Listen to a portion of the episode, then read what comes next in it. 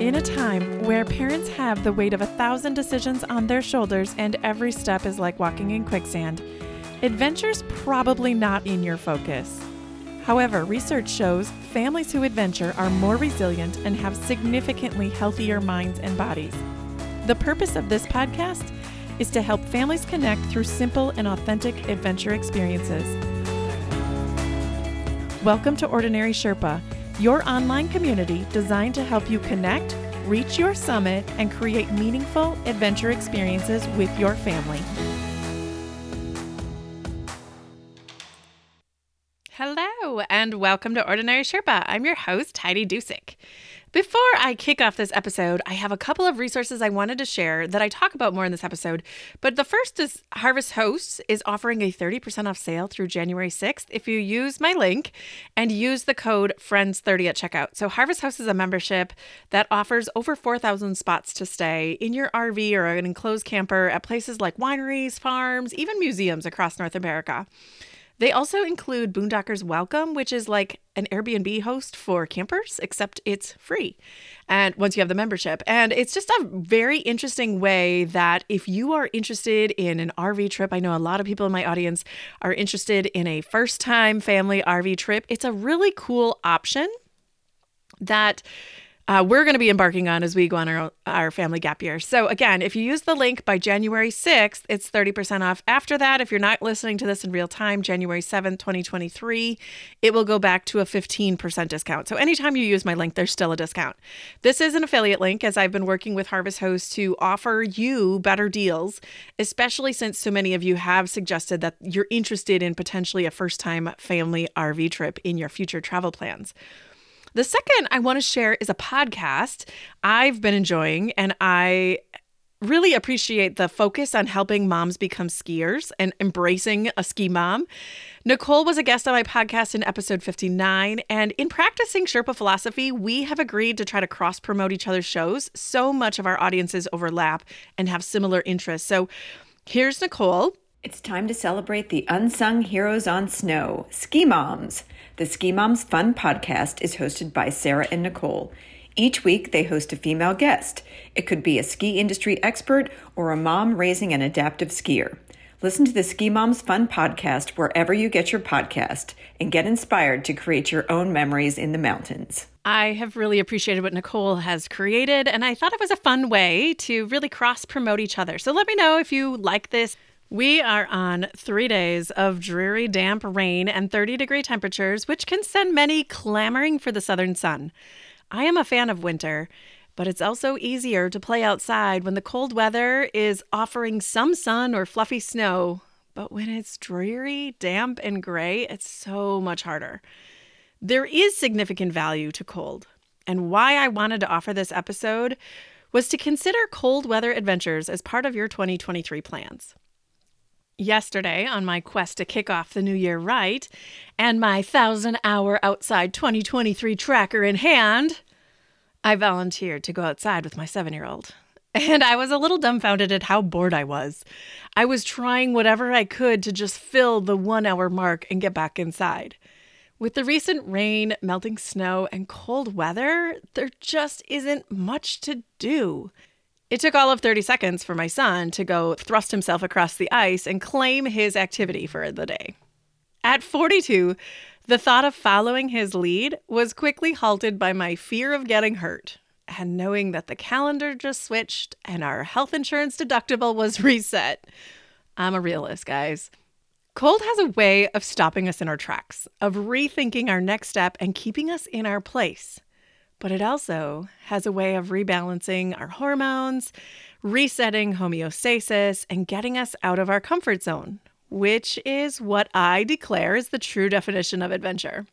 While I was recording this episode earlier in the week, I felt the sudden onset of a migraine. Things just weren't flowing. I was trying to force something that wasn't there.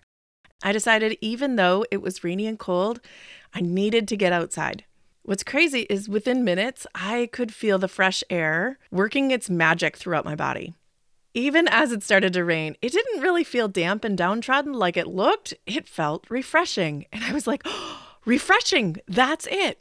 The word refreshing takes me back immediately to our whitewater rafting experience on the Kananaskis River near Banff. It was our first day in Banff, in the Banff area, and the weather was a bit kind of like it is here. It was overcast and dreary. It wasn't raining and it wasn't quite as cold. And Banff had just come off of a historically cold and wet spring. When you combine that with the mountain runoff in June, the rivers were the coldest temperatures I've ever felt in nature. So our guide overheard us talking about this in our little family small talk, and he said very quickly, It's not cold, it's refreshing. It's not cold, it's refreshing. That simple mindset from cold to refreshing has stuck with me. Even as a family, when anyone states how cold something is, they're often corrected and said, It's not cold, it's refreshing. Through the empathetic nature of that family adventure experience, the Whitewater Rafting Company knew that if guests are uncomfortable for an extended period of time, it overshadows the experience. Our family was up for an adventure, and they knew this. They placed us in the front row of the raft, which is, in case you didn't know, the place where you were most likely to get wet. We were taking Class 3 rapids. And of course, they didn't take any time in delaying the inevitable. Our first run, our first practice run, we were immediately doused with the small falls that were in front of us. So they wanted us to feel it, understand it, but they also knew that there were benefits of cold too. So instead of keeping us cold for too long, they're very skilled at making sure we had the right gear to have fun and stay warm amidst this two hour excursion down the frigid river. We were instructed to show up in a swimming suit, which was the whitewater rafting version of a base layer. And then they went on to outfit us with an underlayer, which is kind of like a fleece or a long sleeve shirt, an insulator, like a wetsuit, and they had wetsuit booties, and a waterproof top, which was our splash guard. And I did an entire reel on Instagram. I'm going to link that in the show notes here. So you can see what that experience was like, how they outfitted us, because I will be honest, going into this experience, I was very aware and concerned, I guess, not about our safety, but about getting cold, about us not having a good experience because the weather and the water was too cold. I think cold gets a bad rap. The benefits of cold and the numerous cold weather adventures can really feed your soul and offer a reset. Believe it or not, cold weather actually improves your mental and physical health benefits. I have a number of friends who have autoimmune disorders. I'll come back to this later with some research, but cold therapy helps with inflammation.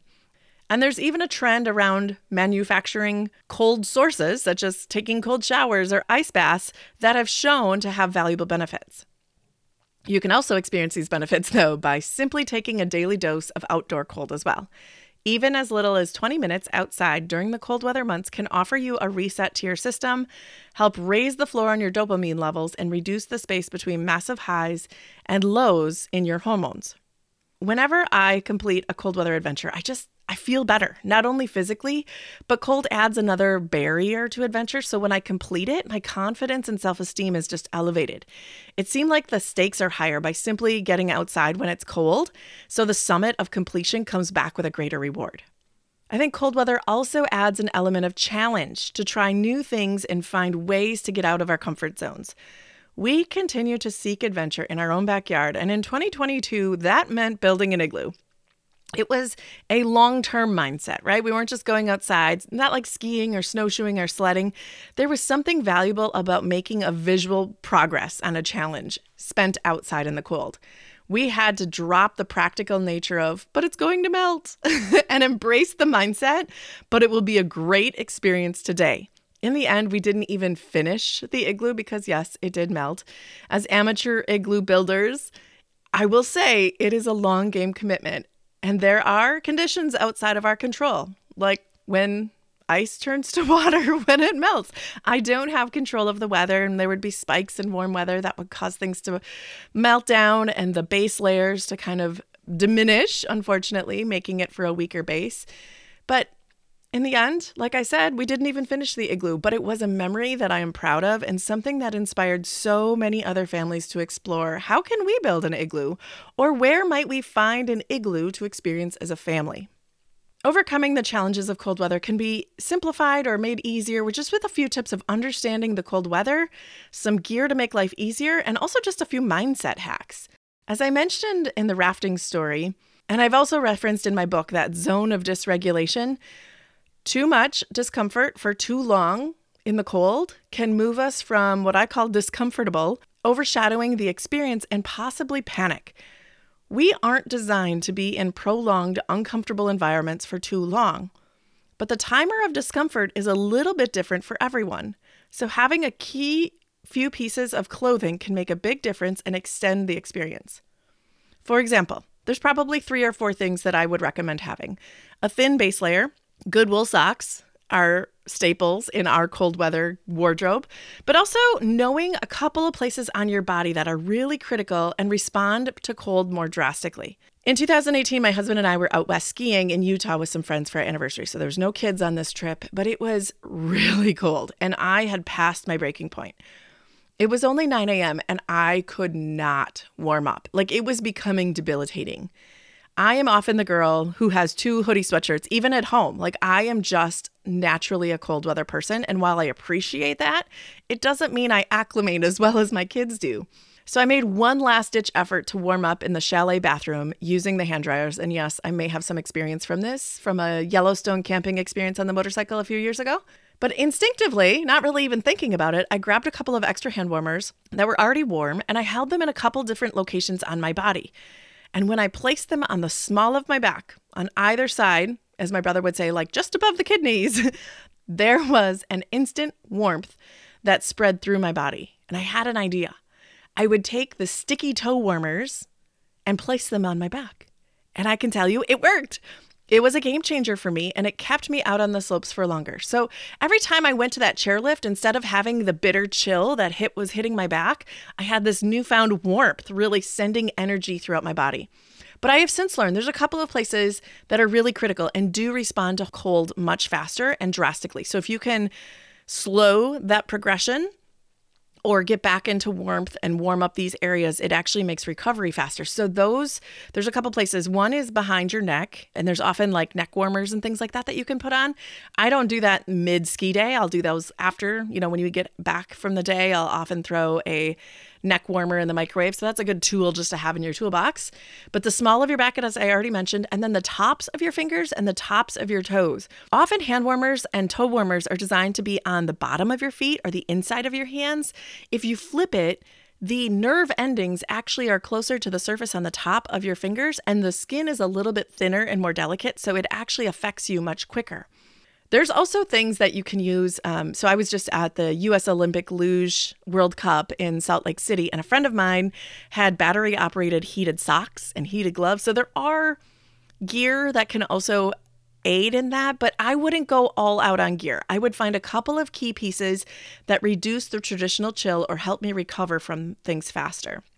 A couple of key gear items that I would have is a good base layer, a waterproof and or windproof outer layer. I think those are really critical and then something that uh, wicks the moisture away from your body. So that base layer, those wool socks, but just knowing having a good base layer, something that wicks the moisture away from your body, because again, once it gets cold and then it freezes, it adds that. It's like an insulation of cold instead of an insulation of warmth. And then having a good waterproof or windproof outer layer helps you just keep more comfortable in the cold. One way we are practicing cold weather adventures is by kicking off our gap year by chasing snow and heading north. Considering our desire to get off the beaten path, to travel differently through untourism, we have been drawn to cold weather destinations. And while most people are heading south, we are flipping the script, knowing that there is beauty in winter with frozen waterfalls, amazing sunrise against the ice and snow, and the desire to find the best powder west of the Mississippi River. We have our Indy passes purchased and a desire to hit up 25 different independently owned ski resorts this winter. So we designed our family gap year around that. Our first stop is actually going to be to ski Lutsen, which is in northern Minnesota, literally like the northern tip of near Lake Superior. To add to that, we will be in an RV trying our hand at winter camping. And thankfully, the RV and camping industry is picking up on this trend and is really helpful in finding camping near ski resorts. So, again, Harvest Host has been a great partner in this space. This gives us the framework to start looking where we want to park and hopefully have some hookups occasionally. Cold weather destinations, though, I just want to encourage you to explore them. They're worth considering. I have been in communication with several friends who live in Florida for years, and their kids have never experience snow and they have that desire. And ironically, it's extremely inexpensive to travel north when everyone is traveling south. Last year, a friend of mine went to Fairbanks for spring break, and her kids played ping pong on ice tables and experienced just like next level snow forts. Cold weather destinations have a unique value that I think many people overlook. They instead may have put like a Scandinavian country or Iceland on their bucket list, but really there's a lot of cold weather destinations that are hidden gems, even potentially in your own backyard. I want to come back and touch on this idea of rebalancing homeostasis and the physiology of cold. So, I talked a little bit about resetting dopamine levels, is often talked about in recovery. For example, people in addiction they'll talk about dopamine homeostasis. So, what that means is when you have an experience, there's this high. And what hits that high might be external, it might be a substance, it might be food, or it could even be like an adrenaline rush from an adventure experience. What happens is dopamine floods your system and it creates that euphoria feeling. However, our bodies can't replace the dopamine fast enough, which is what causes us to experience these crashes. So, in adventure spaces, it's sometimes referred as the adventure or travel depression. It's kind of what happens after these big highs. We aren't really prepared for the rebound, we aren't prepared for the crash. So, what does cold have to do with that? Well, Having regular practice of exposing yourself to something uncomfortable, like the cold, it raises the floor of your dopamine, so the space between your peaks and crashes becomes less prominent over time. And there's other ways we can do this. I know Tim Ferriss, in his interview with Brene Brown, talked about ice baths, how they essentially saved his life when he was working through childhood trauma and beyond. But it's become a regular practice now because he's found so much value in it. In addition, we've long known of the physical effects of cold. If I go back to my athletic training days in college after an injury, the guiding framework for inflammation was the acronym RICE rest, ice, compression, and elevation. So, cold showers and ice baths have often been a tool to add to reducing inflammation throughout the body. I think challenging yourself to experience cold has many benefits for your physical and mental well being. Sure, you can try the cold shower or the ice bath, or just find some less than desirable cold weather location and challenge yourself to step outside. You don't need to flock to Iceland, though, as much as I love my Iceland listeners. I know that there's many magical features that attract travelers there, but there also are many other cold weather destinations with hidden gems. You can create simple backyard adventures by considering cold weather projects and activities that challenge you out of your comfort zone. Whether it's simply going outside with your kids and sliding on the ice, or committing to an experience like building an igloo, I encourage you to practice a little bit of cold weather adventure. As a reminder, make sure to check out Ski Mom's Fun podcast if that interests you, or the Harvest Host membership link for that discount. But as I sign off, I want to encourage you to be brave, keep going, and give cold weather a fighting chance. Found value from today's show, here are three easy ways you can support us. Subscribe to Ordinary Sherpa Podcast on the platform you're listening to. It lets the providers know that you're getting value from the show and want to be around when we release additional content. If you feel compelled, leave us a review. Two, find your friends, family, and others you think would enjoy this show and share this episode. Three, and most importantly, join the community of families interested in creating authentic experiences through simple adventures by going to ordinarysherpa.com backslash community. We want to hear from you and create content that would benefit your family. Thanks for joining us on this journey as we help families connect through adventure.